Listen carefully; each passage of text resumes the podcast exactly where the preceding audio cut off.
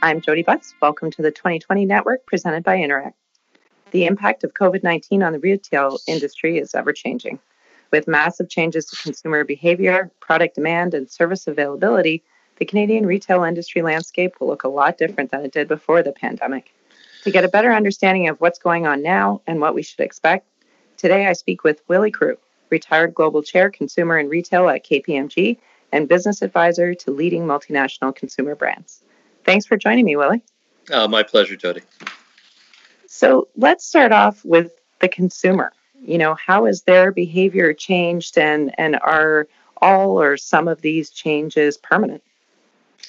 Well, I mean, uh, you, you, first of all, you cannot look at the consumer as a homogeneous uh, person. In the same way that one size doesn't really fit all, it's not a prescription for every retailer. And I'll start off the interview by making sure that your audience understands that I, you know, I carry Canada on my sleeve. I'm a huge proponent of Canadian retail. But as I've spoken throughout Canada, throughout the world, when I do wear Canada on my sleeve, it's been a lot of tough love over the last little while. And part of this will be a continuation of that tough love. So I'll apologize for that to uh, some of your listeners. Um, Canadian retail has really, um, for the most part, has had both some incredible retailers uh, that have led the way in areas globally, but also had some significant laggards.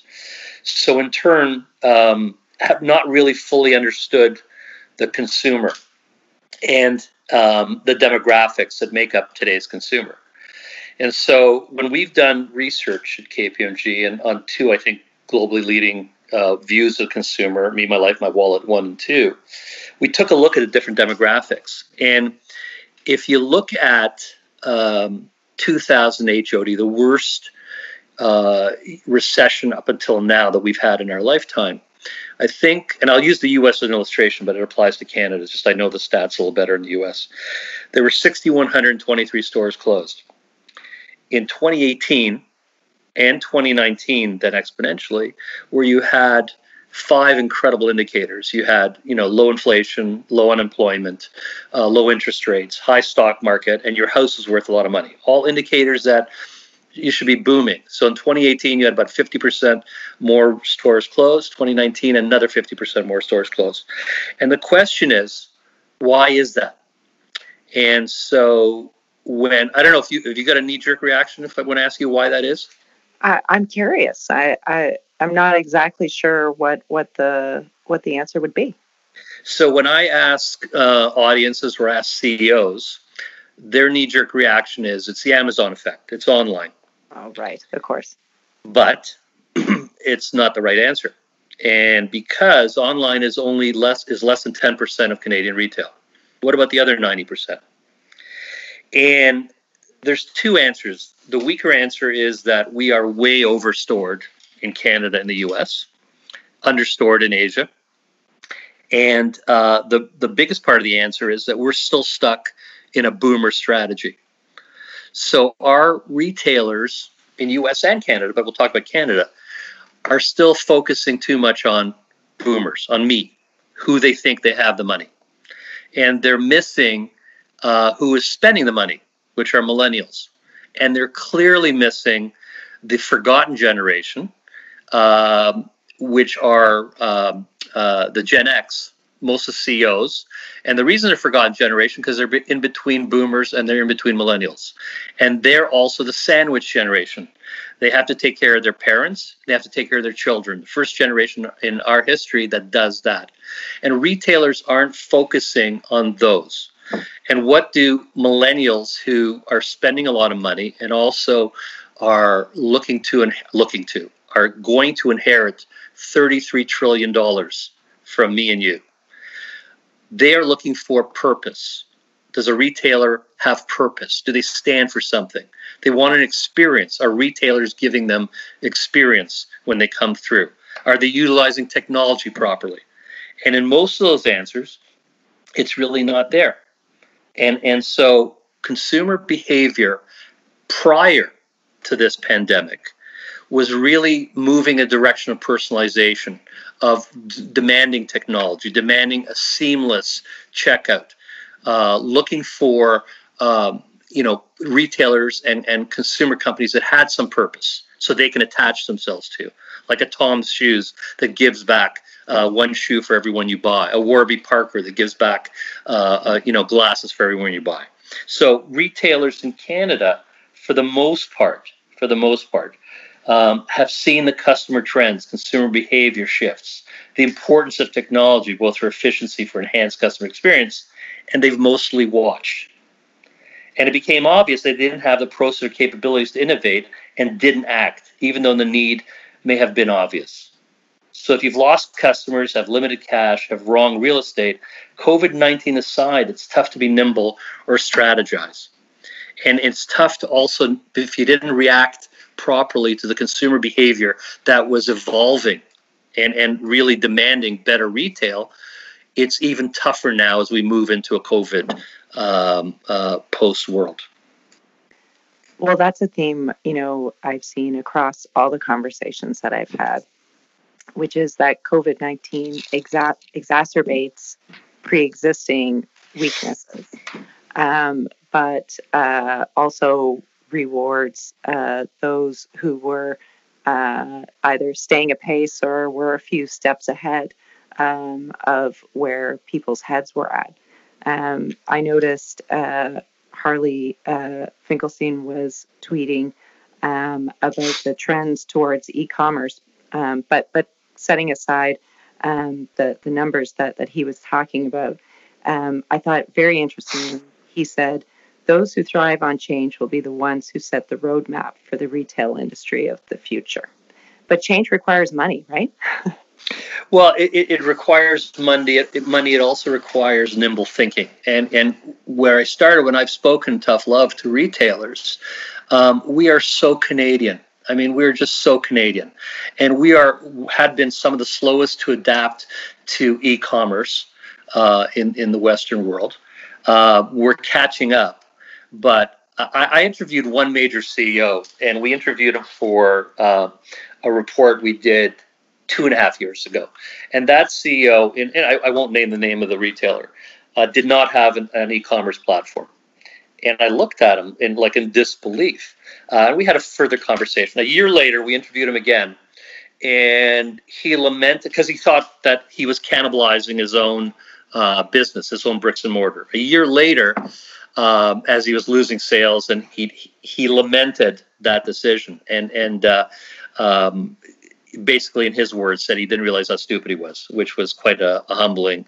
So, e-commerce is just the beginning, Jodi. Um, and we're seeing it now, and we'll talk about how it's impacting all different uh, aspects of retail and all different subsectors.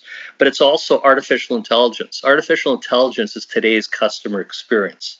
And and and the Chinese is where all the innovation is happening in artificial intelligence. It's not happening in the US, it's not happening in Canada. The Chinese have spent hundreds of billions of dollars to own artificial intelligence. So as the world evolves, two things will rule the world water and artificial intelligence. And since we have all the water and China has all, it'll be Canada and China going forward, just for your listeners. Um, but it's also augmented reality, virtual reality, drones, robotics. These are all things where Canada is catching up, and have not, and Canadian retailers have not spent the money that you talk about um, to keep, uh, you know, pace and to lead. And we have too many Canadian retailers that are just stuck in the middle they're in the middle. They're between the premium brands and the value brands. And as as uh, one of my old colleagues or somebody who I, I like his writing, Stephen Dennis said, um, you know, they'll be the death of the middle. It, it's going to go away. And, and that's a huge issue. So it's not just e-commerce; it's acceptance and the money you need to spend to keep ahead on all the uh, technology that I just spoke about. I want to pick up on your comments about purpose that uh, yeah. retail needs to uh, have a purpose that people want to attach to. I think sometimes when uh, people hear the word purpose, they think, oh, okay, CSR, you know, I'll, I'll make a donation. But purpose is something a little bit different than just what charitable giving. That's n- never been more obvious than during these times. Think about um, the retailers and the consumer companies you see giving back. you know, re- repurposing what they do to make masks and give them away for free, um, giving free meals to healthcare workers um, for the next little while. Um, uh, you know, seeing elements of giving back separate from flip that. There was a, um, a, a grocery uh, store that's frequented heavily that was charging thirty dollars for a can of of uh, Lysol wipes. It got huge press, huge negative press. You can turn off the trust factor and and your brand in seconds by doing stuff like that, and and you really see and the smart retailers both do it from the heart, but also do it for a business uh, aspect. They, they, they now building their brand by, by being a retailer and a consumer company that's giving back, that's there for the community uh, in, in tough times. And it, it, and particularly for millennials, who you've got to covet going forward if you're going to be a successful retailer. Um, they gravitate to retailers and consumer companies that stand for something, that give back, that uh, are there in tough times, really show who they are. Employees, most uh, of, of employees in retail, most employees in business are millennials. They want to work for a company they can attach themselves to. So it's not just good from the heart, it's good for business and it's good for your human resource capacity. Interesting. And so you also talked about the middle, that the middle of retail uh, is going to disappear. And of course, the retail sector is diverse. It's you know, it's clothing, it's grocery stores, it's uh, it's all the mom and pop shops and all the chains in your in your malls. So who who's in that middle? Who's really going to lose out post COVID? And we're probably already uh, failing to varying degrees pre COVID. Well, let, let, me take you. You know, when when uh, um, I was thinking about our talk, I just jotted down a bunch of different sectors um, and what the impact will be. And and and if you'll allow me, uh, let me do a little stream of consciousness as I go through them. Um, but but basically, to start it off, like in the months ahead, the question I think, Jodi, is how quickly spending will bounce back once the economy reopens, and how many businesses will survive until then because we got people who've lost their jobs won't qu- quickly resume spending. You know, once businesses are open, they may be willing to spend, but reluctant to congregate in malls, restaurants, other businesses. So economists usually distinguish between demand that is deferred because of a crisis or demand that is destroyed. And I think in retail, you're probably going to have a little bit of each. You know, somebody who needs a dishwasher might be put off that purchase, but will probably buy one eventually. But an office worker who puts off a springtime wardrobe refresh might just skip a year, meaning those are going to be lost. So let me um, let me just quickly go through a couple things. So department stores, you got an entire executive team at Lord and Taylor are let go. Nordstrom's canceled orders. Neiman Pat the bankruptcy. Sears gone. Macy's has you know pushed out payments to 120 days. I'm not even sure that's going to be enough. Liquidity is drying up. Um, they they are really in a dire strait. Um, so you know, there's an old adage on a sinking ship that may not be big enough to fit all of them. So I think department stores, uh, because many of them have not defined themselves, many are somewhere between value and premium. Um, you're going to see a bunch, uh, I think, continue to go under. And the domino effect there is that 30% of mall footage, of mall square footage, is department stores. So you're going to have a huge impact on, uh, you know, on landlords as we go through it. So malls, um, the top ones, the ones that distinguish themselves that aren't really in the middle, like Yorkdale, for example, will still be there and they'll thrive because they have some excitement. They've got great brands, whatever. The lower end malls, the boring malls, will either be repurposed or just go away. Um, do you know um, when I talked before about the loss of uh, of uh, bricks and mortar? Do you know, looking on the positive side, if I said to you 70 to 75% of bricks and mortar openings are this category, what would your guess be? Mm, I'd probably guess restaurants just because they often open and close. It's uh, dollar stores and value stores. Oh, interesting. So what that says is look at what you're competing against. If, if you don't differentiate yourself, you don't do something. So let me let me continue. So, you know, the boring and uninspired retail the question is, should they survive? I mean, it, have they done enough to really be there? Should we prop them up continuously? They've been fighting a losing battle against, you know, their fading relevance for years. Um, for those that open, it seems less likely we'll flock back to them. You know, prompting a further round of store closures until given what? It's sad that that least of which for the thousands of employees that we're now trying to, to help and save and and whatever. But um, we're going to be less tolerant coming out of this for boring retail and uninspiring retail. And that retail in the middle that's boring and uninspiring is gone. You know, we've got too much choice. And um, really, this survival of fittest, that only the strong will, you know, will actually survive. In auto dealers, um, COVID is changing really how people are buying cars. You know, likely for a long time. Um, consumers staying at home have really realized that it's as easy as ordering groceries or takeout now. So experts say they really may never visit a showroom again. In China, they've opened up car sales and they've seen a, a sharp rise in virtual showroom visits. And what they're doing there, uh, first ones are doing, they're, they're kind of disinfecting the entire car, delivering it to your driveway, and the keys to that car are delivered by a drone to your house. And so I see a lot of that coming to Canada because a lot of Canadians are doing research, and you've got to make it exciting and you've got to make whatever. They're demanding that. Um, I flipped, I told you the other side of the coin is luxury. And most of luxury, or a large part of, let's say, the Chinese who are buying luxury globally here or whatever, are buying it outside of China, not in China. And that's gone away.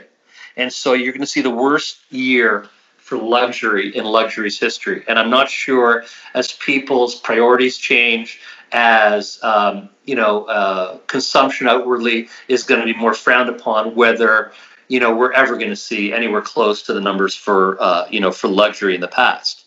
Um, and the same thing, you know, for for restaurants. Restaurants are going to have to do a lot more if they're you know if they're going to uh, make it here. They're going to have to uh, differentiate themselves. They're going to have to do, um, you know, be accessible to show their customers options. Uh, you're going to have to be able to have call ahead ordering, curbside services, online ordering, delivery, make it easy and possible for them to take action. Um, you know, they're going to have to use um, uh, online in a whole different way. Uh, use SEO, search engine optimization, to get their name out, create their brand, etc. So it's it's coming out of this it's going to be a time where uh, the obvious is people, consumers are demanding uh, safety. They uh, don't want to go necessarily back into grocery store. They want curbside pickup. And the interesting thing is, you know, Jodi, I remember um, helping a grocery client, uh, a, a nice sized chain, with their online strategy. And the reason online hadn't picked up as much before was everybody was chasing the panacea same day, one hour delivery, which was so hard to accomplish in grocery. Now we're accepting 10 day curbside wait at Loblaws. I mean, our sensibilities have changed. What we're willing to accept has changed. And where I spoke to you before about Canadian consumers being so slow to adapt to online, we've moved that bar 10 years ahead in acceptance. And and and there, just what I mentioned to you with grocery, the ease of it has now sunk into uh, to a lot of Canadian consumers. I spoke earlier with Sylvain Charlebois um, about food uh, in general, and we had a we had a bit of a chat about sort of the meaning and role of the grocery store you know it's gone from this you know place to kind of hang out and you know the social aspects of cooking classes and those kinds of things to um, a very utilitarian purpose. Um, but with you know uh, higher spending pe- people it's not it's not that people are turning away from grocery stores. They're very much turning toward them. So so so when we you know take you know separate out you know grocery stores and and uh, and you know hardware those, those kind of those, those that sector of retail that that pivoted to a utilitarian purpose you know what might the retail store mean to people like, what will they look for in a retail store once they're able uh, to to you know go back out and and have a shopping experience I think uh, the want to walk around the retail store, the want to be close to other consumers, uh, the, the the want in a grocery store to be um, is going to change forever. Uh, I, on one hand, there is something to touching and feeling. There is something to the bricks and mortar. Why you know online has moved so slowly over time because people still want to touch and feel it. Um, but it's going to change. You're going to demand. I mean, they're talking now about grocery. Um, they're talking about um, uh, making appointments. They're talking about making appointments for uh, uh, an app, also having an app to show you when the store is busy, when it's not busy, so you can go in non-busy times. So whereas everything was about ex, you know experiential retail, about personalization, come have you come in um, we're now going to potentially use Zoom for one-on-one live chats, uh, and that's the personal shopper to help you through the process. So I don't think bricks and mortar will ever go away. And everything you articulate, I think, is still important to most people. But I think for the next little while, and I don't know how much it'll, you know, the uh, uh, the PTSD will will kick in that you just are scared to you know go within six feet of people for the next little while, particularly um, you know since a second wave is predicted uh, for the virus. So these these habits um, might become more ingrained than we believe. Uh, and it's up to, I think, retailers to use technology to a much greater extent um, to help consumers get over. I, I, maybe this is too strong of a word, but their fear of shopping in a bricks and mortar. Yeah, I think some of this stuff is going to stick. And you know, I was just reflecting when uh, when I was preparing to, to speak with you, Willy. You know, I remember walking outside uh, or walking out of a Canadian Tire store, and you know they had these um, uh, these lockers for for where you could buy online but pick up in the store. Right. These lockers, and I remember kind of thinking, who's going to do that? Who's going to buy online but still hop in their car to come pick it up? And it's like, oh, okay. everything's different now. Now, now it's all I want. Yeah, but but think think about this, Jodi. Think about um, when would you ever have thought about I'm going to order groceries and I'm going to wait ten days? When when would that ever been in yours or anybody's sensibility, let alone a day or hours?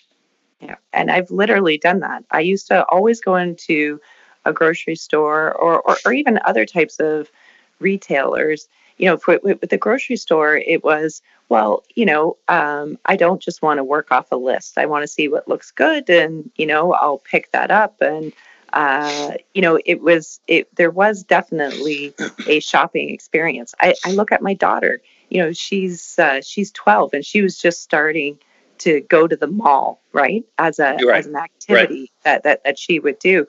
But I wonder now. I'm like, hmm. I wonder. I wonder if she's going to return to the mall in the same way. Is shopping going to be such a uh, is it is, is it going to be an activity that people think of as leisurely, or is it going to be turned into something much more chore and utilitarian oriented? I you know I don't think it's black and white. I think it'll be both. Um, I, we will come.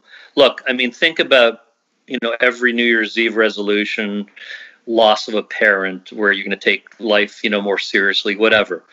Having said that, so that's a little bit human nature. Having said that, to your point just now, there's so much ingrained in us and will be ingrained as a result of this that I don't think we'll ever return.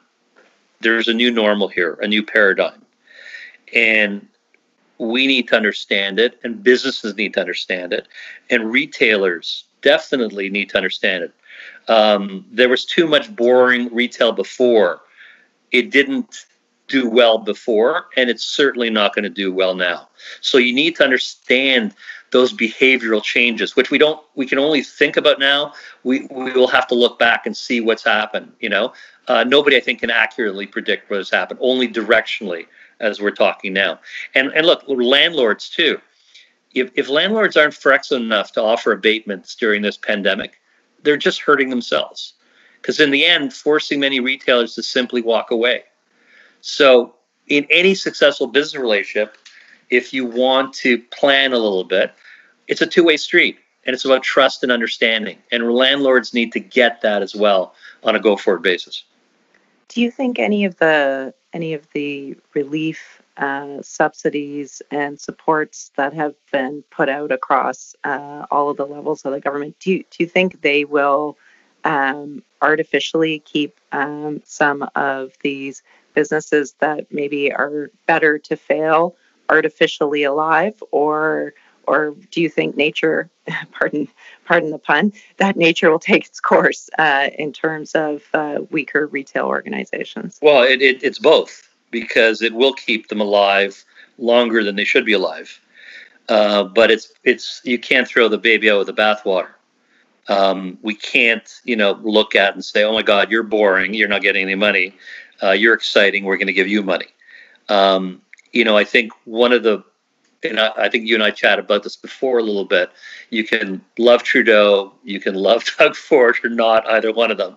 But I think their responsiveness, uh, particularly to um, Diane Brisebois, Retail Council of Canada presentations and asks of them, has been laudatory. I think they've done a really good job. This is these are the, the some of the largest employers we have in Canada, uh, and they need to be protected. But no matter how much we protect them, Jodi, to your point just now and mine earlier, we're just you know delaying the inevitable for some. That doesn't mean we try we don't try to help because there are employees underneath there who have to figure out their life in the next little while and something that is so catastrophic for uh, for everybody. I wanted to ask you about um, supply chains too. You know, so yep. healthcare supply chains are going through and will, you know, continue to go through major rethinks and redesigns in this country and in many others. Do you think the retail supply chains um, are going to have to undergo something similar? Is, is there a particular subsector of retail that, that that's been hit uh, yeah. uh, by COVID? Yeah, I mean, look, the the largest drop I didn't mention, uh, and I just missed it in going through the litany of uh, what I jotted, are clothing retailers and fashion, including fast fashion.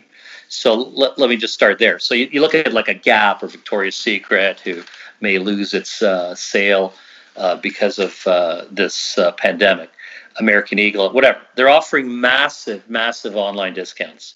Why? Because they're sitting there with seasonal inventory. What are they going to do with? Um, and the brands that they represent they can't move inventory through you know off price physical retail. So leaves them selling at any price they can to get you know some short term cash. I mean look at gap. Gap is canceling all its summer and fall orders. I mean that's just unheard of. Like fast fashion also um, you know the uh, uh, abercrombies the uh, h&m the zaras. Um, you know, much of these rattle consumers are shifting their expenditures from shoes and clothing to groceries and cleaning supplies. So, you know, fashion retail as a whole is in a complete freefall. And the question is whether the fast fashion model, you know, which hinges on its prodigious volume to make the razor thin margins works, will they survive the pandemic? You know? So let me let me let me think about flip that to, you know, what are some things that are working from a supply chain standpoint and, and what are they doing you know? Um, i think a lot of the retailers that are that are will win and are doing it right now to survive are leveraging technology you know? Um, two of the retailers that are really i think reaping the benefit of this technology uh, are walmart and target. And not just because they're selling essentials and pharmacy products and food and beverage but they've stayed successful because they've spent billions on apps and on click and collect. So, you know, you order online, you go pick it up at the store. And that has served them incredibly well to harmonize their channels. Um, you know, when I, I hear people talk, digressing for a second, when I hear people talk about omni-channel, uh, for years I've kind of railed at it. Omni-channel is dead. You hear a retailer talk about omni-channel, they are uh, destined for failure. It's all about integrated channels. It's all about having your entire system, your supply chain be integrated between online, bricks and mortar, your technology, so that everything works in unison with the customer at the center of what you're doing. You know? So the fact that they've spent billions has really helped them. Take Lululemon. I was just going to bring them up. well, they've invested uh, a lot of money in RFID technology. Do you know what RFID technology is? Yeah, it's your it's your ability to to scan and trace uh, your product throughout the supply chain, correct? Right. So so those so those RFID chips, Jodi, were really expensive. 10 years ago, Walmart wanted all their suppliers to be RFID compliant, like in two years. It didn't happen. And it didn't happen because it was expensive. It was a laborious thing to do, uh, but it's gotten cheaper. And Lululemon has spent money invested in this RFID technology. So what does that make them do? That allows them to know where all their merchandise, you know, is at any one time. So they've opened up a few stores. Um, they're only to employees. They then fill online orders from the store's merchandise that's in the store, and it makes it fast for the customer, but also reduces what they will need to be sold at clearance later, particularly how seasonal their products are. Nike has also used um, uh, uh, the Nike Training Club app and allowed you to download, you know, premium for free for next little while, as many are, allowing you to download for free so you can get, you know, keep their thing open. So it started in China, then in Europe, and now here. It keeps people from uh, focus. It, it, keeps people focusing on their brand, but also keeping keeps their customers connected to their e-commerce site, and it's moving merchandise uh, by giving away something for free, enhancing their brand, and using what's in various stores like Lulu has, and keeping their merchandise flowing. So, I mean, that is an element of, of survival that most of these, you know, need to know. And, and, and the key is to have mo- connected to their e-commerce, you know, site. Um, the, the, ones that are, are, are the ones that are, are going to survive and, and are thrive are the ones that I said before are invested in their stores and technology and are best to equip to succeed to move uh, merchandise through the supply chain. Um, and, and they're pulling further ahead from their rivals. I mean, look, Best Buy, for example. They, I, I'm, I laud them because they quickly, quickly pivoted to uh, to curbside pickup, and it's enhancing their sales right away. And they're doing a good job, you know, doing that right now. So before I let you go, I want to ask you about um, anything you're seeing or hearing uh, coming out of China. Uh, they obviously are on a different uh, point on uh, the epidemiological curve uh, than North America is, and uh, you know there's even you know some retail activity happening in Wuhan. Um, mm-hmm. what, what what are you hearing? What what are you learning? What can you share? Well, it's the exact opposite. So Wuhan has opened up, um, and what they're finding as they're opened up is a reticence by consumers to actually go out and go into stores, go into restaurants. So it's not having any positive impact just yet. And uh, the same thing is happening in Austria, who've opened up. The only place I've seen so far, Jodi, that it's just they're they don't care, and they've. I mean, I'm, I'm being flippant. Is in Germany. They've opened up. Uh, they did an incredible job. One because their leader is a PhD in science versus somebody with a hundred word vocabulary, um, and they really got a hold of this as best they could. So Germany's probably the, the the one where people are going out, going to stores, whatever. In China, um, they're trying hard, but they're not doing it yet you know the the consumer in China and in Wuhan, let's start with that, is reticent to get out to stores. But what I described to you in uh, in uh, with car dealerships, they are being very innovative in in trying to start. Uh, let's say sell cars because cars and not have you come into a dealership because um, China's automotive industry was hit very very hard uh, and just fell off a cliff and uh, it's slowly coming back, and they're through that type of kind of basic innovation, uh, they're having um, you know a lot of success right now.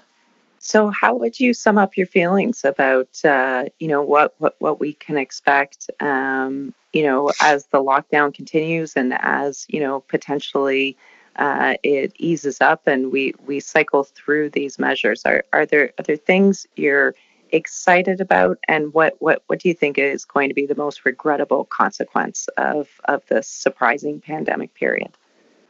Yeah, I mean, you know, for I mean, look, I mean, let, let me start on on on little the worry that I have. Um, if this goes on for four to six months, I just think it's going to be catastrophic uh, for many businesses, and and uh, almost assuredly the answer will be closure.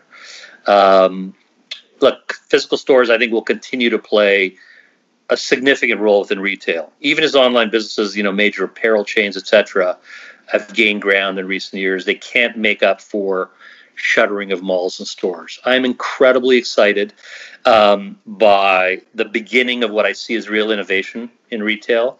Uh, the acceptance and use of technology, which I've just yelled from the rooftops for years about Canadian retail.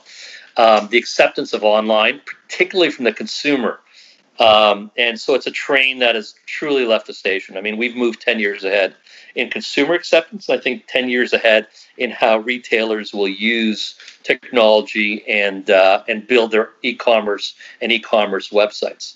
Um, I think that to, to stay competitive, as I mentioned before, many Canadian retailers will have to go more to artificial intelligence, be innovative. Um, and, and this is look, I mean, this is a time where you need to be um, innovative. You know, you can't let innovation stop. This could be the window of opportunity, I think, for Canadian retail to reinvent what you do, how you do it, how you bring value, and reinvent your brand. Uh, if I say anything, embrace new technologies, embrace the behaviors you're going to see for the mid and long term, you know, including your operating model and hiring strategies in-person meetings and travel, I think, will be uh, rethought significantly. And I think you know uh, how we've used Zoom, for example, a company that didn't exist minutes ago and is now worth more than all the car companies put together. Um, I'm excited by. I'm excited by um, how we'll leverage that. Let's say the physical retail, the one-to-one chats I talked about. Um, it's an opportunity for educators to develop more online coursework uh, community engagement. Um, we're going to try to figure out event venues for the next little while. But, you know, let's say an example Amazon uh, announced a 10 day event in which they'll stream all the movies that were entered in the South uh, by Southwest Film Festival uh, that were canceled, you know? Uh, on food establishments, you've got highly innovative chefs offering online cooking classes. You're going to see more and more of that. You've already seen how the impact which I haven't used that much. I don't know about you, Jodi, but you know, exercise businesses have to figure out a new way, um, and you're seeing it all over the place, all the online classes and whatever. So, necessity is the mother of invention, and everything that I've yelled from the rooftops that I've wanted Canadian retail to get out of being so Canadian and so risk averse, and thinking that our 35 million 35 million people population is going to grow dramatically, and then we're going to have more customers all of a sudden this has really been and will be a positive. The negative is a significant loss of employment, which we cannot afford, particularly with what we're seeing in Alberta as well. Uh, some have said the unemployment rate may be around 20% now, uh, which scares me. Um, and the other part that frightens me a little bit is you can't just print money. There will be, you know, something to pay for this down the road and we need to think through this because we still have a lot of other dollars to spend on infrastructure, things like that in this country. And retail is such an important part of our economy, such an important part of our fabric that all the things I mentioned do excite me. And I hope that, you know, retail heeds that call and we see less and less of boring retail. And in turn, we'll see less and less of unemployed retail staff.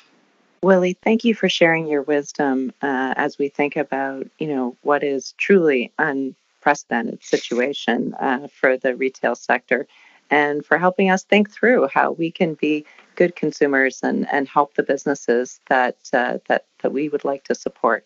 Thank you so much. it was my pleasure, Jodi.